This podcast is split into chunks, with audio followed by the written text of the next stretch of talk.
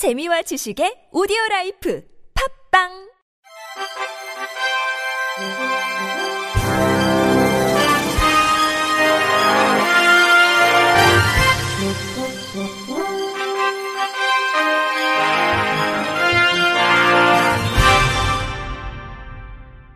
청취자 여러분 안녕하십니까? 3월 20일 금요일 KBIC에서 전해드리는 생활 뉴스입니다.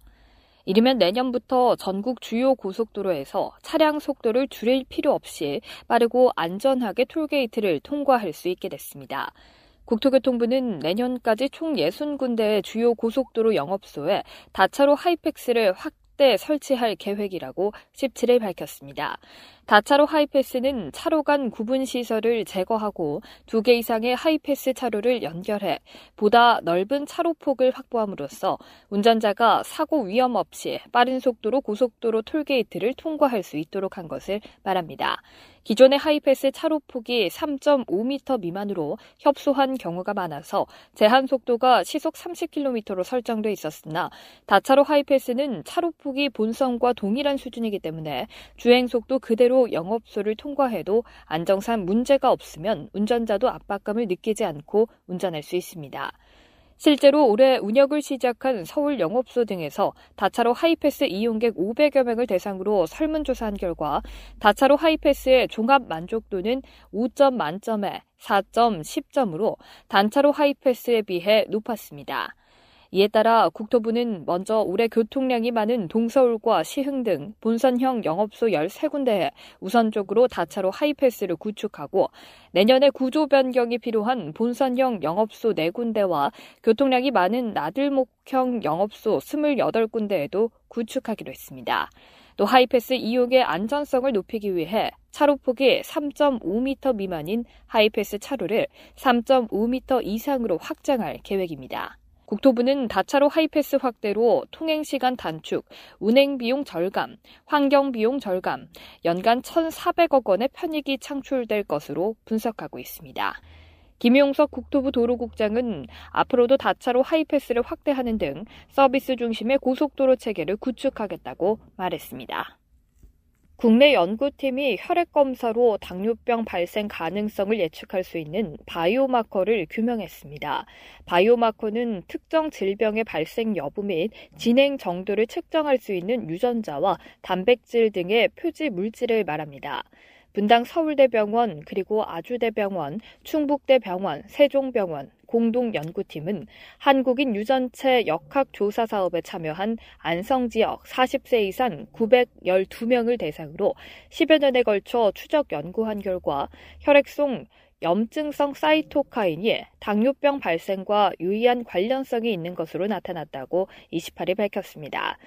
사이토카인은 세포에서 분비돼 신체의 면역 체계를 제어하고 자극하는 신호물질로 이 중 일부 사이토카인은 과다 분비되면 급성 및 만성 염증을 유발하는 것으로 알려져 있습니다. 연구 결과 염증성 사이토카인인 레티놀 결합 단백질 4 수치가 증가하면 정상 상태에서 당뇨병으로 진행할 위험이 5.48배 높았습니다.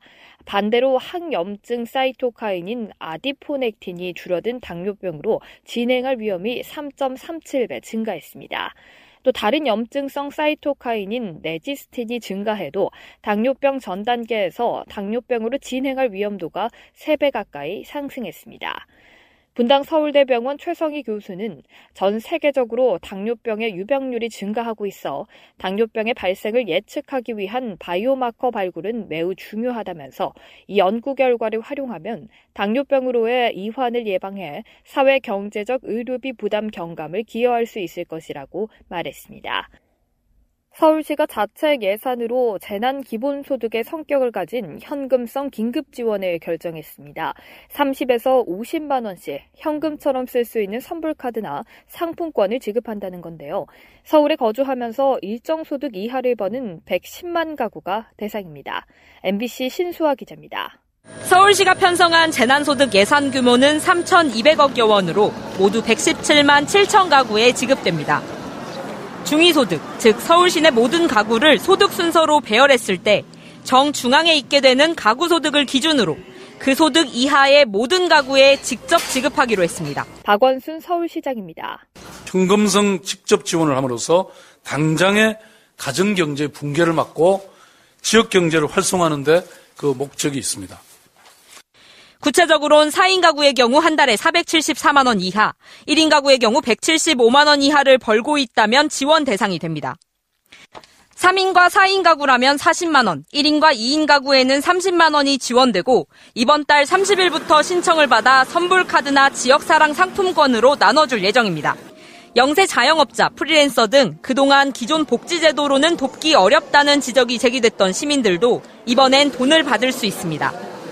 이에 더해 박원순 서울시장은 서울시 자체 지원만으론 부족하다며 2차 추경안 등을 통해 정부 차원에서 추가 지원을 해줄 것을 강하게 요구했습니다. 박원순 서울시장입니다. 대한민국 전체가 이 전쟁에서 살아나서 일상을 회복하고 그리고 제도약하기 위해서는 정부 차원의 전국적인 재난 긴급 생활비 도입이 반드시 필요합니다. 이재명 경기지사 역시 기자회견을 통해 1인당 100만 원의 재난 기본소득을 편성해 줄 것을 정부에 거듭 제안했습니다. MBC 뉴스 신수합니다. 직장인 절반 이상이 커뮤니케이션과 상식, 매너 부족 등을 이유로 팀장의 리더십에 만족하지 못한다는 조사 결과가 나왔습니다. 교육 전문 기업 휴넷은 이달 9일부터 사흘간 팀원급 직장인 512명을 대상으로 팀장 만족도 설문조사를 실시한 결과 응답자의 54.8%가 불만족스럽다고 답했다고 13일 밝혔습니다. 만족하지 못하는 이유로는 커뮤니케이션 능력 부족이라는 답이 가장 많았습니다. 이어 교양과 매너, 상식 부족, 리더십 통솔력 부족, 인재 코칭 능력 부족, 실무 능력 부족 등의 순이었습니다. 팀장 리더십에 만족하는 이유로는 실무 능력이 34.4%로 가장 많이 꼽혔습니다. 커뮤니케이션 능력, 리더십 통솔력, 교양, 매너, 상식 등이 뒤를 이었습니다. 팀장의 자기개발 필요성과 관련해선 응답자 전원이 필요하다고 답했습니다. 팀장이 꼭 공부했으면 하는 분야로는 조직 관리, 커뮤니케이션 스킬, 실무 등이 꼽혔습니다. 반면 자신의 리더십을 고민하는 팀장들도 많은 것으로 나타났습니다. 휴넷은 팀장급 직장인 180명에게 역량 부족을 느껴 퇴사를 고려한 적이 있느냐를 물어보니 응답자의 60%가 그렇다고 말했다고 전했습니다. 또 리더십 역량을 높이기 위해 자기 개발을 하고 있느냐는 질문에는 응답자의 83.3%가 역시 그렇다고 답했습니다. 팀장으로서 가장 스트레스를 받는 순간을 묻는 말에는 가장 많은 30%가 팀워크에 문제가 있을 때를 꼽았습니다. 지난해 우리나라의 혼인율이 사상 최저 수준을 기록했습니다. 통계청은 인구 1000명당 혼인 건수인 조혼인율이 지난해 4.7건으로 지난 1970년 통계 작성 이후 가장 낮았습니다.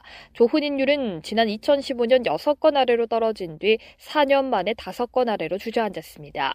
지난해 전체 혼인 건수는 23만 9,200건으로 전년보다 7.2%가 줄며 8년째 감소세를 이어갔습니다. 평균 초혼 연령은 남성은 33.4세, 여성은 30.6세로 전년보다 남녀 모두 0.2세 상승했습니다. 전체 혼인에서 여성 연상 부부의 비중은 전년보다 0.3%포인트 증가한 17.5%로 상승세를 유지했습니다. 지난해 인구 1000명당 이혼 건수를 말하는 조 이혼율은 2.2건으로 전년보다 0.1건 늘었습니다.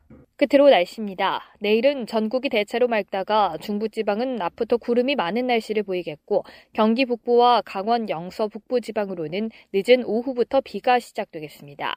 비는 밤사이 그 밖에 서울과 경기도, 강원도와 충청 북부로 확대하겠습니다.